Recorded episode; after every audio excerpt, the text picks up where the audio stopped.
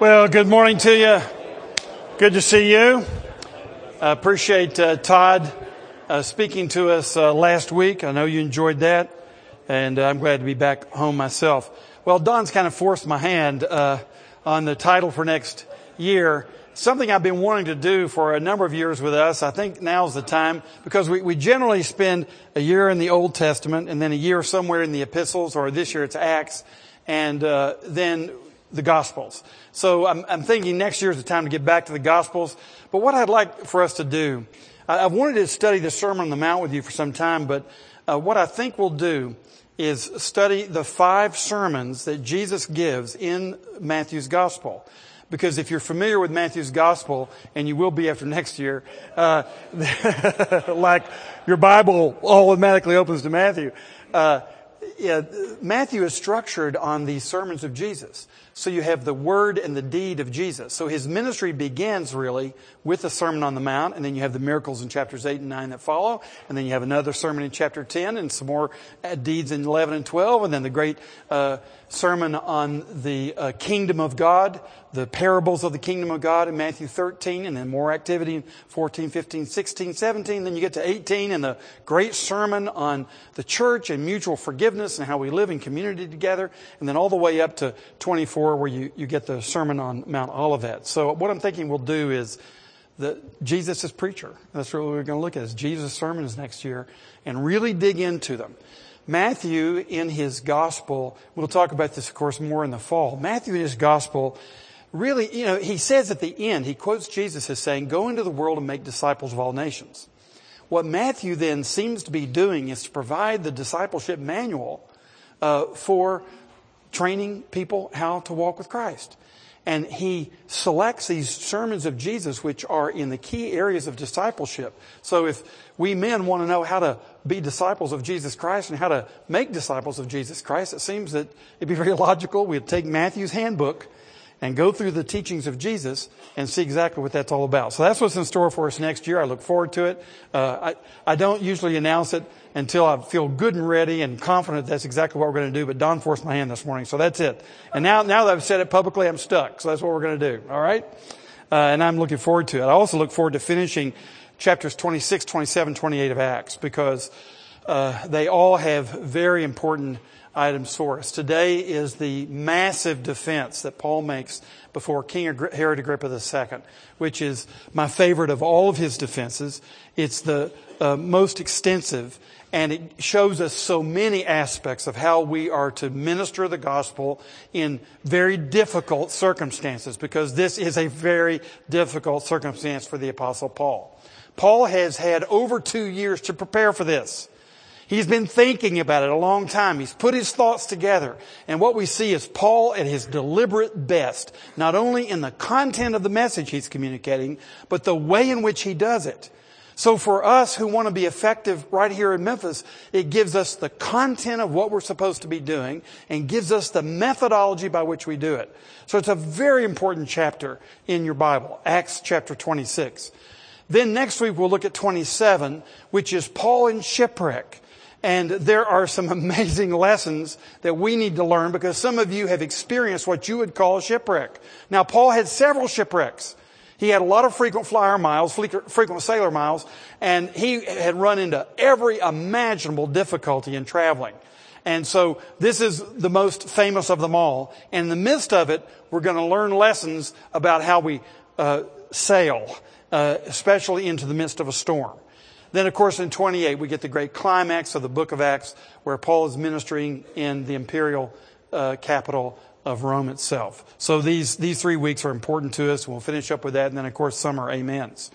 Well, let's uh, turn to chapter 25. We'll look at the end of 25 because where Todd left us off last time was Paul before uh, Herod Agrippa and Bernice, his half sister, and of course Festus, who in all of his cowardice was left in confusion about how to handle this legal case, looking to Herod Agrippa II for advice. And we pick it up in verse 23 with the trial itself. So uh, the the setting has has been given to us in verses 13 through 22. Now we're going to begin with the actual day of the trial uh, when the uh, elite process into the arena, and Paul is brought in uh, in chains to appear before them. An amazing scene in the Bible. Let's look then at verse 23. So on the next day, Agrippa and Bernice came with great pomp, and they entered the audience hall with the military tribunes and the prominent men of the city. Then at the command of Festus, Paul was brought in. And Festus said, King Agrippa and all who are present with us, you see this man about whom the whole Jewish people petitioned me, both in Jerusalem and here, shouting that he ought not to live any longer. But I found that he had done nothing deserving death. And as he himself appealed to me, the emperor, I decided to go ahead and send him. But I have nothing definite to write to my Lord about him. Therefore I have brought him before you all, and especially before you, King Agrippa, so that after we have examined him, I may have something to write. For it seems to me unreasonable in sending a prisoner not to indicate the charges against him. Duh. So Agrippa said to Paul, you have permission to speak for yourself. Then Paul stretched out his hand and made his defense. I consider myself fortunate that it is before you, King Agrippa. I am going to make my defense today against all the accusations of the Jews, especially because you are familiar with the customs and controversies of the Jews. Therefore, I beg you to listen to me patiently. My manner of life from my youth, spent from the beginning among my own nation and in Jerusalem, is known by all the Jews. They have known for a long time, if they are willing to testify, that according to the strictest party of our religion, I have lived as a Pharisee. And now I stand here on trial because of my hope in the promise made by God to our fathers, to which our twelve tribes hope to attain as they earnestly worship night and day. And for this hope, I am accused by Jews, O king. Why is it thought incredible by any of you that God raises the dead? I myself was convinced that I ought to do many things in opposing the name of Jesus of Nazareth. And I did so in Jerusalem. I not only locked up many of the saints in prison after receiving authority from the chief priests, but when they were put to death, I cast my vote against them. And I punished them often in all the synagogues and tried to make them blaspheme. And in raging fury against them, I persecuted them even to foreign cities. In this connection, I journeyed to Damascus with the authority and commission of the chief priests. At midday, O king, I saw on the way a light from heaven, brighter than the sun, that shone around me and those who journeyed with me. And when we had all fallen to the ground, I heard a voice saying to me in the Hebrew language, Saul, Saul, why are you persecuting me? It is hard for you to kick against the goads. And I said, Who are you, Lord? And the Lord said, I am Jesus whom you are persecuting. But rise and stand upon your feet, for I have appeared to you for this purpose, to appoint you as a servant and witness to the things in which you have seen me, and to those in which I will appear to you, delivering you from your people and from the Gentiles, to whom I am sending you, to open their eyes, so that they may turn from darkness to light and from the power of Satan to God, that they may receive forgiveness of sins and a place among those who are sanctified by faith in me. Therefore, O King Agrippa, I was not disobedient to the heavenly vision, but declared first to those in Damascus, then in Jerusalem, and throughout all the region of Judea, also to the Gentiles, that they should repent and turn to God, performing deeds in keeping with their repentance. For this reason, the Jews seized me in the temple and tried to kill me. To this day, I've had the help that comes from God. And so I stand here testifying both to small and great, saying nothing but what the prophets and Moses said would come to pass. That the Christ must suffer and that by being the first to rise from the dead, he would proclaim light both to our people and to the Gentiles. And as he was saying these things in his defense, Festus said with a loud voice, Paul, you are out of your mind. Your great learning is driving you out of your mind. But Paul said, I am not out of my mind, most excellent Festus, but I'm speaking true and rational words. For the king knows about these things, and to him I speak boldly, for I am persuaded that none of these things has escaped his notice. For this has not been done in a corner. King Agrippa, do you believe the prophets? I know that you believe. And Agrippa said to Paul, In a short time would you persuade me to be a Christian? And Paul said, Whether short or long, I would to God that not only you, but also all who hear me this day might become such as I am, except for these chains. Then the king rose, and the governor and Bernice and those who were sitting with them. And when they had withdrawn, they said to one another, This man is doing nothing to deserve death or imprisonment. And Agrippa said to Festus, This man could have been set free if he had not appealed to Caesar. Amen. You know, the, these past weeks I've had several things uh, that have really um, affected me. Uh, one is uh, reading most of the way through uh, Steve Jobs' biography uh, by Isaacson. And if you've read it, uh, you, you've probably been impressed, as I have, with a couple of things. One is the gigantic genius of this man. And, you know, we all have little things in our pockets. Some of you may have them out on your desk, you know, that we have that because of Steve Jobs, you know, our iPads and our iPhones and Apple Corporation and some other things.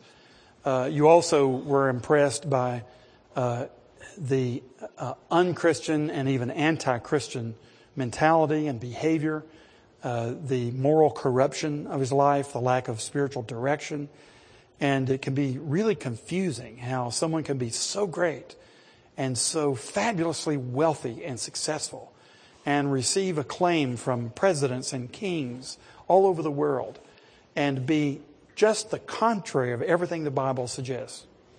Uh, likewise, on uh, Allison's and my 40th wedding anniversary, we took a little 10 day trip. I went to Boston to preach a couple Sundays ago and then just went right across the pond over to Paris for a week. And uh, the only time I've been to Paris was on my way to a jungle somewhere, you know, on a mission trip. So this was Paris 101 for us. And uh, I told some younger guys who asked me about it the other day, if you plan to go on your 40th, just save for 40 years because you'll need it when you get to Paris. It's a very, very expensive place. But uh, it was a great lesson in history for me. You know, I knew know something about uh, the church history in France, and it's one reason I've never been enamored uh, by uh, French history because of the way in which the church itself has acted and the way in which the secularists have treated the church. And of course, the French Revolution was a, a murderous secular reaction to both the crown and the church. And then when you look at how the crown and the church together were collaborating in ripping the people off and giving themselves uh, enormous privileges and grandiose castles everywhere, uh, you can understand why there was a secular, murderous uh, French Revolution uh, in the 18th century. Uh, but once again, just being at Versailles and seeing what Louis XIV had created for himself and all the wealth and prestige and, and uh, these people uh, who really were not living out the gospel at all and yet very famously wealthy, very powerful with all the privileges of life. And to me, the greatest Christian thinker ever in the French language was a man named John Calvin. And I spent a week with tour guides in this place, in this place, in this place. And an entire week, John Calvin's name was not mentioned once. Not once. And so you, you end up with those two experiences, reading about Steve Jobs and all of his success, and then you, you, you look at the, the, the, wealthy and the powerful in France and all of their success, and it, it takes you to Psalm 73. You know, I look at the rich and the arrogant, and I found my heart becoming envious. You know how, how the psalmist says it. And he, he goes on and on in Psalm 73 about the oppressive reality of people who are doing uh, unrighteous, unjust things are being fabulously successful. And he says, I became very confused with this. My feet almost slipped. And then you remember what he said. It was when I entered the sanctuary of God and I discerned their end. That's when he gained clarity and sanity. And so it is in eternity There's no other way to explain this chaos. There's no other way to explain this inversion of what seems to be fairness, right and wrong. There no, seems to be no other way to invert the idea of who's famous and who's remembered and who's not, and how you are going to be remembered or not remembered. There seems to be no justice or fairness to it until you put press your mind into eternity and you, you bow before the eternal, righteous judgments of the living God. And it's difficult to live in this life. If you think and if you observe and if you take notes on what you see around you, what you see is a lot of things that apart from the church and apart from the Bible and apart from the Spirit and apart from your contemplation of eternal reality will lead you to grand confusion. And we look at a text like this and what we see here is a, an encounter between abject poverty in the apostle Paul and enormous wealth and privilege with Herod Agrippa II, who was the only living son of Herod Agrippa I, whom you may remember from chapter 12, beheaded our first apostle. This is his son. He's the great grandson of Herod the Great, who of course uh, destroyed hundreds of infants in Judea trying to kill Jesus when he was a baby, and that's the reason the Holy Family fled to, to Egypt. This is Herod Agrippa II. Enormous power, great prestige, all the right bloodlines, and he's in charge.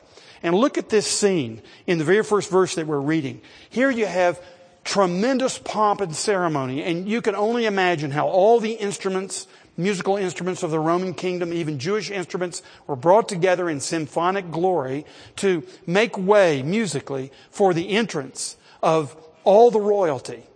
And what scholars tell us is that it's likely that these tribunes who were there, and they would be the commanders, the lieutenant colonels who commanded a thousand people, and they had centurions, ten centurions under them who commanded the one hundreds. There were five uh, uh, tribunes known to be in that region. That was the uh, measure of the Roman military that was in Caesarea guarding Palestine. So all these five tribunes come in their scarlet beautiful military garb in their robes. And then following them would be the prominent people of Caesarea. Those would be the uh, political people, consultants to the king, and others who had gained prominence. They would come in in their finery. Following that would be Festus himself. And he would be robed either in purple or scarlet, probably also in scarlet. When everything's set, now we're ready for the entrance of the great King Herod Agrippa II. And he comes, scholars tell us, in his purple robes, making him distinctively noticeable by all the people. And he comes with great pomp and ceremony, and you can only imagine what that would be like. When everything is set, now Festus calls in Paul. And here comes the apostle of the Lord Jesus Christ, probably the greatest man who ever lived since Jesus Christ. And how does he make his entrance? He comes in in tattered prison garb with chains off his arms and his legs. And he's to stand before this court. You've got to get that scene in your mind. And so, gentlemen, when you find yourself in an intimidating circumstance, it can be intimidating for a number of reasons. Either wealth or power or prestige or reputation or even physical strength. There are many ways in which we can be intimidated. Go back to this setting and ask the Lord to give you wisdom how to respond as a Christian man in the midst of great tyranny or intimidation, because that's exactly what the apostle Paul had to face. And I don't care who you are, whether you have the confidence of the apostle Paul or even the Lord Jesus Christ, you'll find your body reacting. You'll find your nerves shattered. You find yourself, uh, not Christ so much, but even the apostle Paul, who was a sinner like ourselves, with every temptation simply to cave in and dissolve in the face of this great power.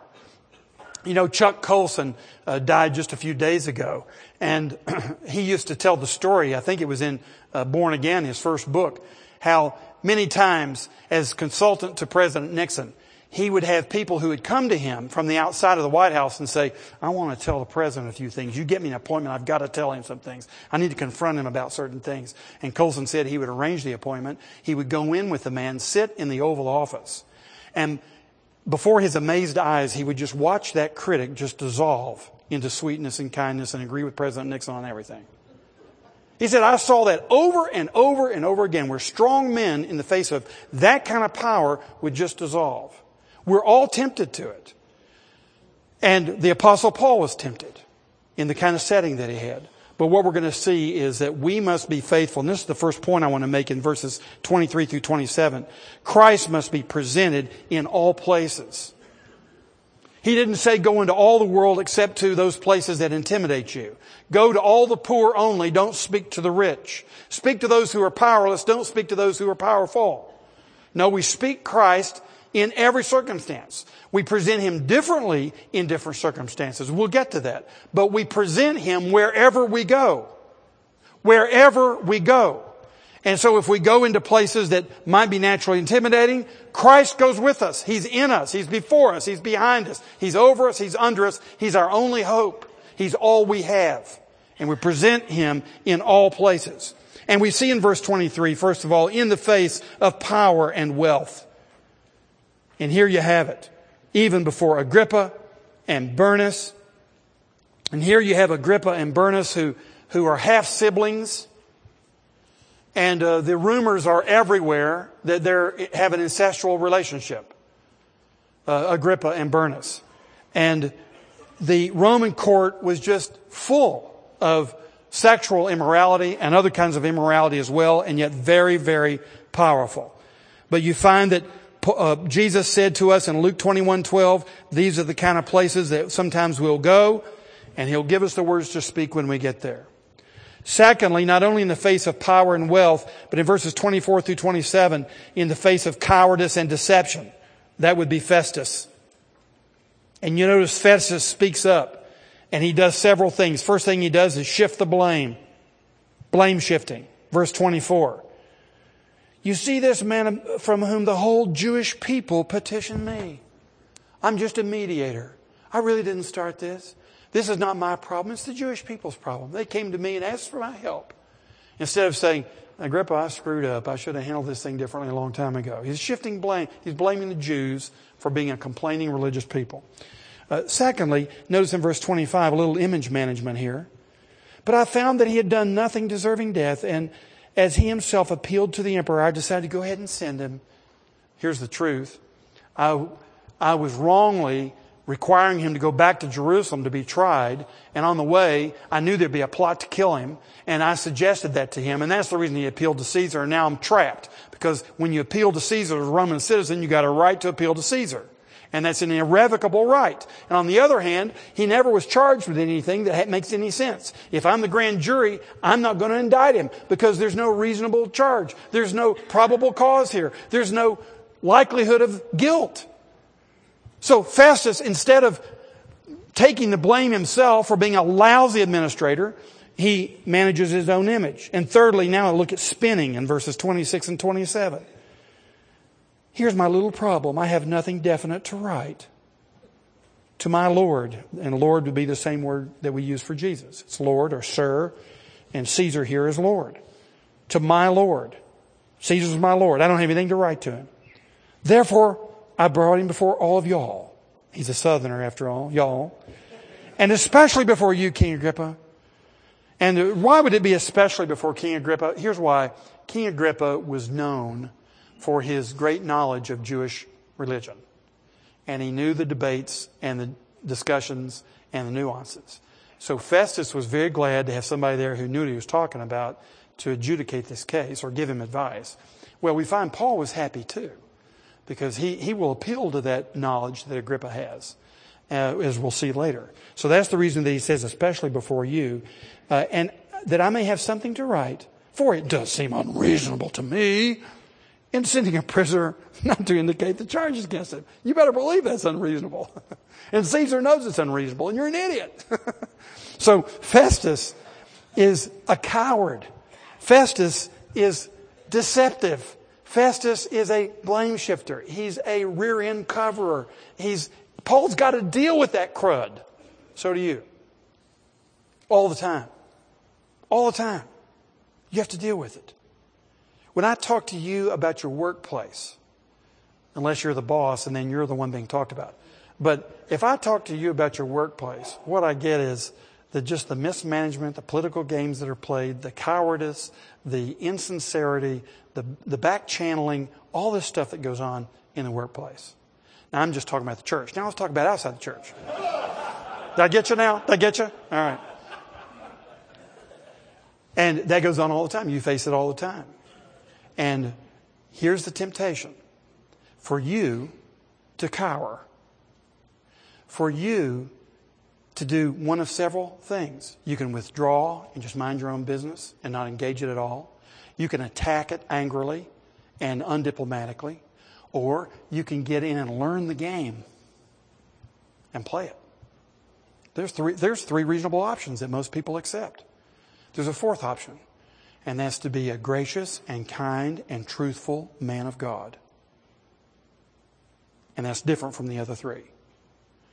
You're facing the same thing. I face the same thing. Now let's see what the apostle Paul does. He's facing great power and wealth, cowardice and deception. And here's what we see in chapter 26. Christ must be presented wisely in all places. We're going to need wisdom to present him. And what we get in chapter 26 is a wise presentation of Jesus Christ in a very intimidating circumstance with power and wealth and deception and spin. First, let's notice this. Uh, scholars who know Roman rhetoric and Greek rhetoric will look at this speech of Paul and say that the first thing you have to notice about it is that he's using common Roman rhetorical form. Let, let me show you what I mean. You, you, don't have to take these down. You can if you want to. But this is what one commentator uh, showed me. In verses 2 and 3, we have what's called the exordium. E-X-O-R-D-I-U-M. The exordium. Where Paul simply addresses himself to the court. And we'll see there's a way in which he does that. That's very proper. Classic. This is classic speech making that Paul uses. And what I want us to notice in his address, of course, the essence of the gospel is suffused through this presentation. It's absolutely wonderful but he does it in a way that respects the cultural norms that are around him. And so often when we want to be faithful to Christ, we're like a bull in a china shop. We have the truth, but we're smashing dishes everywhere. And you don't have to do that if you'll take your time and study the surrounding culture. Paul doesn't use Hebrew form, he uses Roman form because he's in a Roman court. He studied it and he's using his knowledge of culture to present the gospel in a wise manner, to use the forms that are familiar, to show respect for the culture, that he loves and likes the culture, he doesn't hate it. That's very important. You can't convince anyone of Christ if they don't think you like their city. You can't convince someone of following Christ if they don't think you like your company you're working in or the partnership that you have. If you're down in the mouth and destroying things and anti everything, then your Christianity is just anti one more thing. You have to identify and come to love what's around you that's lovable. And Paul shows respect for the lovable classical form of rhetoric. First thing is the exordium. Then verses 4 through 18 is called the narratio or the narration. The first one you might call the introduction or exhortation, then a narration, narratio, verses 4 through 18. This is Paul's basic story. He lays out his narration, verses 4 through 18. Thirdly, in classical form, you give what is called the confirmatio, the confirmation, verses 19 and 20. And look what Paul says. He says, uh, uh, in verses 19 and 20 of chapter 26. Therefore, O King Agrippa, I was not disobedient to the heavenly vision. So he confirms, he said, I have had a heavenly vision and I wasn't disobedient to it. There he's kind of nailing the, the stake in the ground. That's classic form. Fourthly, it's called the refutatio or the refutation. Verse 21. So in verse 21, he refutes his opponents. He says, to this day, I've had the help that comes from God, and so I stand here testify, I'm sorry, that's verse 22. For this reason, the Jews seized me in the temple and tried to kill me. There's his refutation. This is the reason they tried to kill me. So he's refuting what they're saying. And then the closing portion is called the peroratio. You've heard of peroration. And this is in verses uh, 22 and 23. And there you can see he brings to great summary his argument in this peroration. And he says, uh, to this day I've had the help that comes from God, and so I stand here testifying. So he's summarizing and orating. It's kind of his final flurry.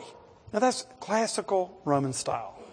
So when we present the gospel effectively to our neighbors, we must have studied how they think, how they communicate, what's important to them, how will they understand this. There are a zillion different ways to present Christ in any given situation.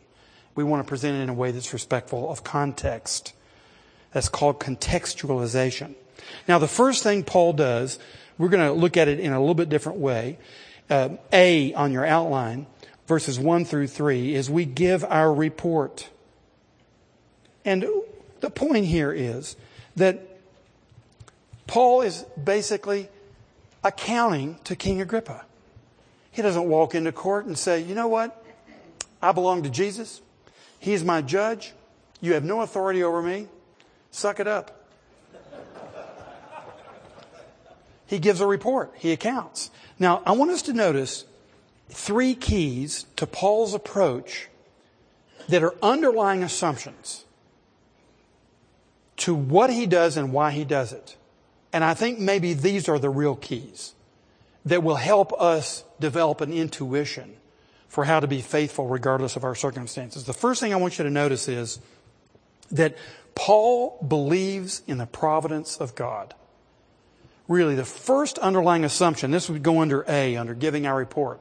The way, what's behind everything that we do is that we believe in the providence of God. We're going to see this at the end of the story as well. Paul knows that he's there as a result of an angry mob in Jerusalem and a corrupt and cowardly Roman uh, leadership. And he's there because of the pride and arrogance of men. He knows all that. But he believes something's behind it and overarching all of it. And that is the minute, detailed governance of Christ in every moment of history. Paul has no doubt in his mind that God has a purpose for Paul to be there. And so rather than reacting primarily to men who are right in front of us and arguing and disputing with them, primarily we're reacting to the providence of God who orders everything in our lives.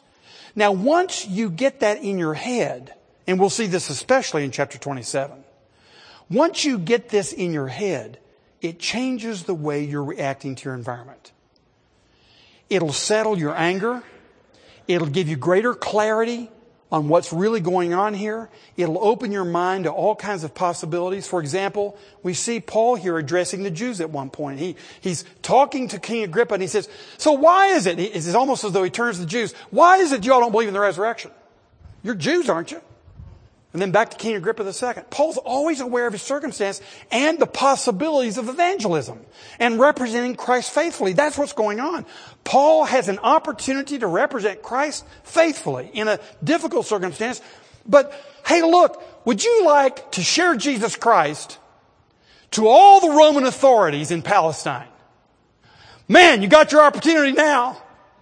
You didn't expect it, you didn't expect to do it here in change. You thought you'd be in a pulpit with glass by Tiffany and stone walls in a nice sanctuary. And they'd all be lined up in the pews. But God in His providence found a better way for you to share Christ through your humility and brokenness. It's His plan. Paul's open to all this because he believes in the providence of God and he believes in the promises of God and that God's providence leads to the fulfillment of his promises. And so Paul doesn't have to understand everything and everything doesn't have to be right. All he has to know is he belongs to the Lord and the Lord is in charge and the Lord is in charge of bringing it to a successful end. He knows this. That's knowing God's providence. Secondly, Paul takes every occasion to honor Christ. So I believe in God's providence. And, and by the way, this is not on the board. This is free. I'm not charging anything for this. The first thing is he believes in, in God's providence. And the second thing is he knows what his task is. So the first thing is he knows who's in charge. Second thing is he knows what he's, he's supposed to do. He's got the Great Commission. It's really clear. He knows what his job description is. And that's what he concerns himself with. Instead of pouting and whining about what's happened to him and how he got here and what he's struggling with and all of his problems, he's right on that task until he takes his last breath. And the third underlying reality I think that's contributing to Paul's uh, intuitive response to this is that he is going to submit to every authority ordained by God. And that includes Herod, Agrippa II, and Festus, the governor. So put those three things together. Number one, he believes in the providence of God, that God's ordering everything to accomplish God's purposes through his life. Secondly, Paul knows his job description to represent and honor Christ wherever he is. And thirdly, he's going to obey the ethical word of God. He's going to submit to the authorities. Now that, is, that will frame up everything we do. That'll frame it up for you. Providence, mission, ethic. Now, let's see what he does. So, when you come to verse 4 through 23, this long section that is primarily consists of what we call the narration in the Roman form. We tell our story. Paul simply tells his story. And here's why. We have seen how Paul, in all of his life, considered a clean conscience essential to a Christian leadership life. You have to be leading with a clean conscience. Which leads then to living with an open book. That doesn't mean I tell you all the nasty things I ever did. I don't want to scandalize you. That serves no purpose. But if some of you talk to Doug Hickson, my fraternity brother at University of Virginia, and he slips out a few stories, and you come to me and say, did you really do that? I say, yeah, sit down. I'll tell you about it. and what I'll then do is take that story and take you right to Christ with it. Because that's what Christ did with me. He took my story and led me right to Him. If you can't do that with your life, then you're not prepared to be a teacher or a leader. If you can't do it, there's a handle on you. There's a secret that can't come out and you don't know how to deal with it because you've not applied the gospel to it and you would not know what in the heck to say if your secret were discovered. Paul lived a wicked life clothed in religious garments. Talk about religious spin at an ultimate level. That was the apostle Paul. He used the church and the Bible and the name of God to commit atrocities of the first order. And it became his story. Why? He found the answer. He found the answer to his own atrocities, his own wicked secrets. They're now public. And they become a powerful weapon in his hand to help other people in their lives. You've got to deal with your life this way. It's got to be, not, once again, it's not that I'm going to tell you everything, every wicked thing I did because I don't have time to give you the answer. All I do is scandalize you. You mean Christian people do that? Yeah, they do, actually. And we need time to talk about the answer. So there has to be an appropriate context for sharing those kinds of things. But as far as you're concerned, there has to be an open book that leads then to the clean conscience. So the result of having your mind washed by the gospel and the blood of Christ is you have a clean conscience and an open book. That's what the apostle is doing. He tells his story. Now, notice what his story consists of. We're going to start moving fast here. First of all, how he opposed Christ. And that consists of two things. Verses 4 through 8 is about his background. And verse 9 through 11 is about his behavior, uh, to which I've already alluded.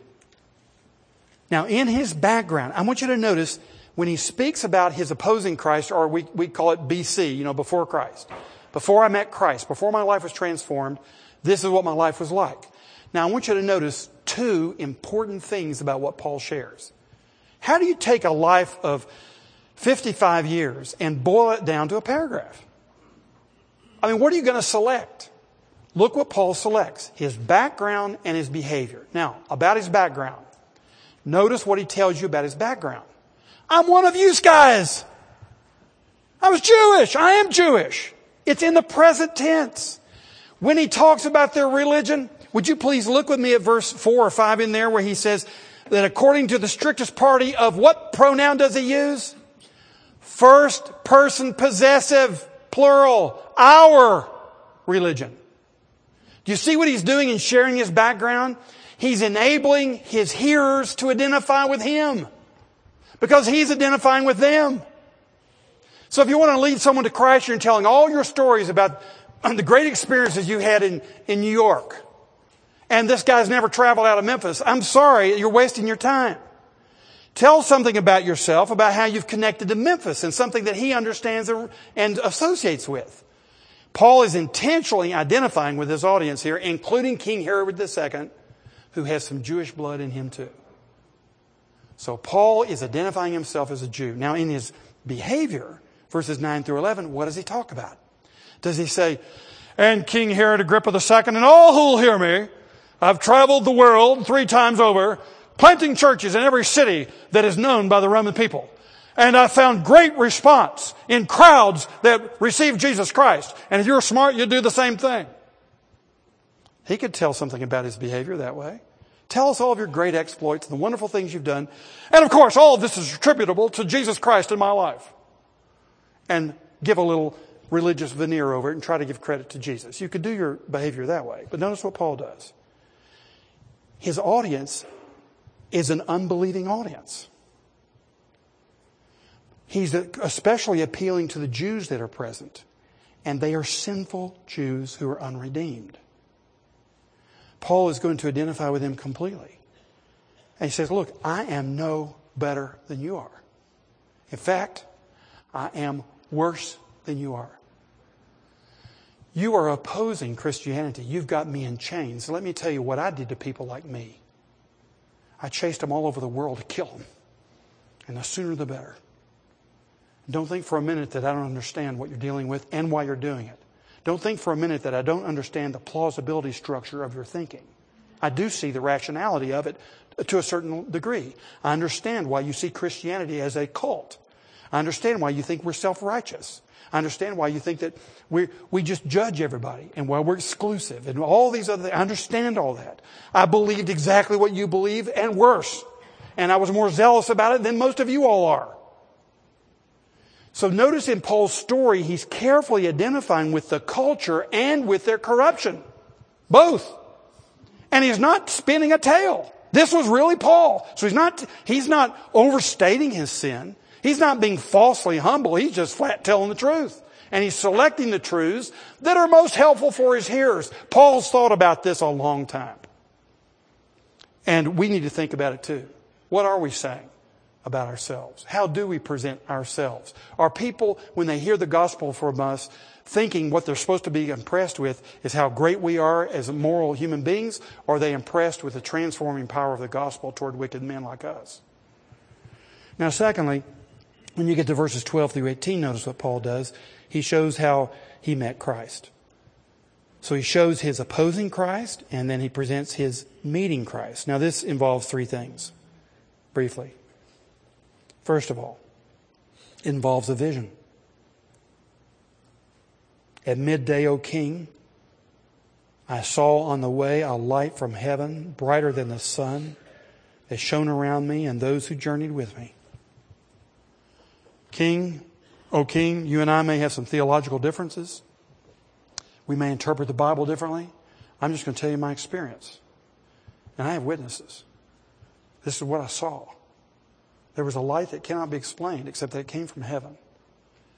And, gentlemen, honestly, uh, you know, most of us would say, if we're believers this morning, you know, uh, I was converted, but I didn't have, you know, a Damascus Road experience. Know, I didn't have a light from heaven. I'd like to suggest that, that there are many things in common with this Damascus Road experience, so that actually Christians do have Damascus Road experiences.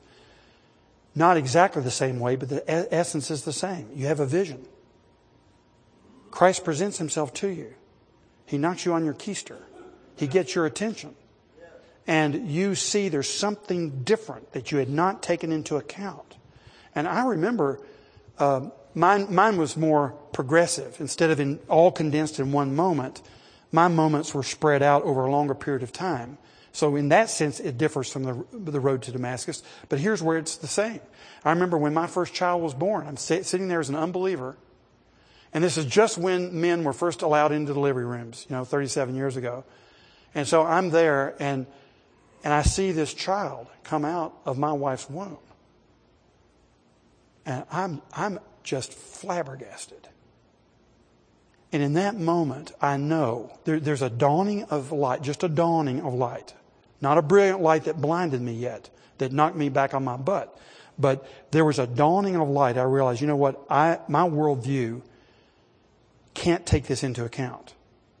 My worldview doesn't explain how a human being comes out of a mother's womb there was, I, I realized, and, and, and, I know many of you in this room, you had different experiences that just open your mind to realize the worldview you had was, you had everything in a nice little box.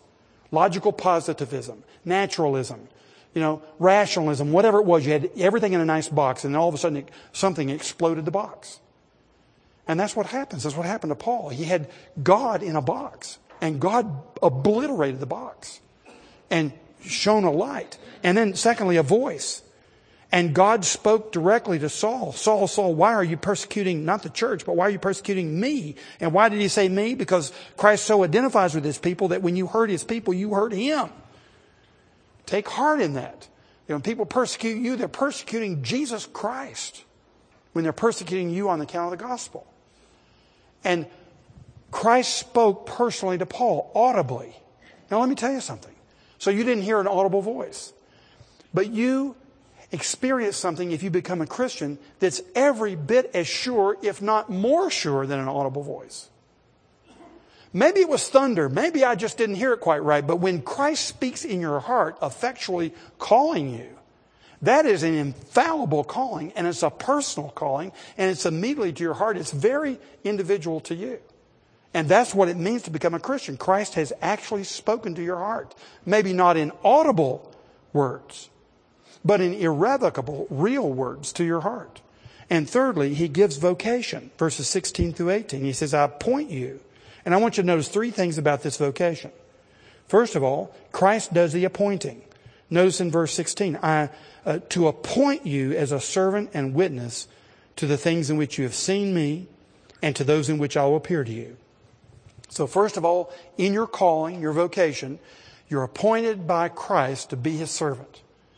When you become a Christian, when He obliterates your tiny little worldview that didn't include Christ and didn't include uh, the Trinity and didn't include His providence over all things, and He obliterates that worldview and He gives you a vision of Himself, He speaks to your heart and calls you, He immediately calls you into service. And that happened to Paul on the same day he was converted, in the same moment that he was converted, he was called to be a servant. Now, notice secondly, uh, not only did Christ appoint him, but Christ delivers us from our enemies. You find this in verse 17, delivering you from your people. Now this, get this scene. He's surrounded by Jews who are charging him with all manner of false things. And Paul tells them, My God told me he was going to deliver me from you. And everywhere I've gone to preach to the Gentiles, I was told by God he'd deliver me from those Gentiles. And then notice in the text, and those are the people I'm going to minister to. Gentlemen, you don't just minister to your friends, you minister to your enemies. Some religions, when they minister to their enemies, they give them two choices. Well, three choices. You can agree with my religious convictions. I will chop off your head. Or number three, you can submit yourself to the dominant religion and pay a special tax. That's one approach. The Christian approach is to present Christ and give them two choices. You can receive Jesus Christ and have eternal life, or you can reject him and I'll go on to the next person. And you can do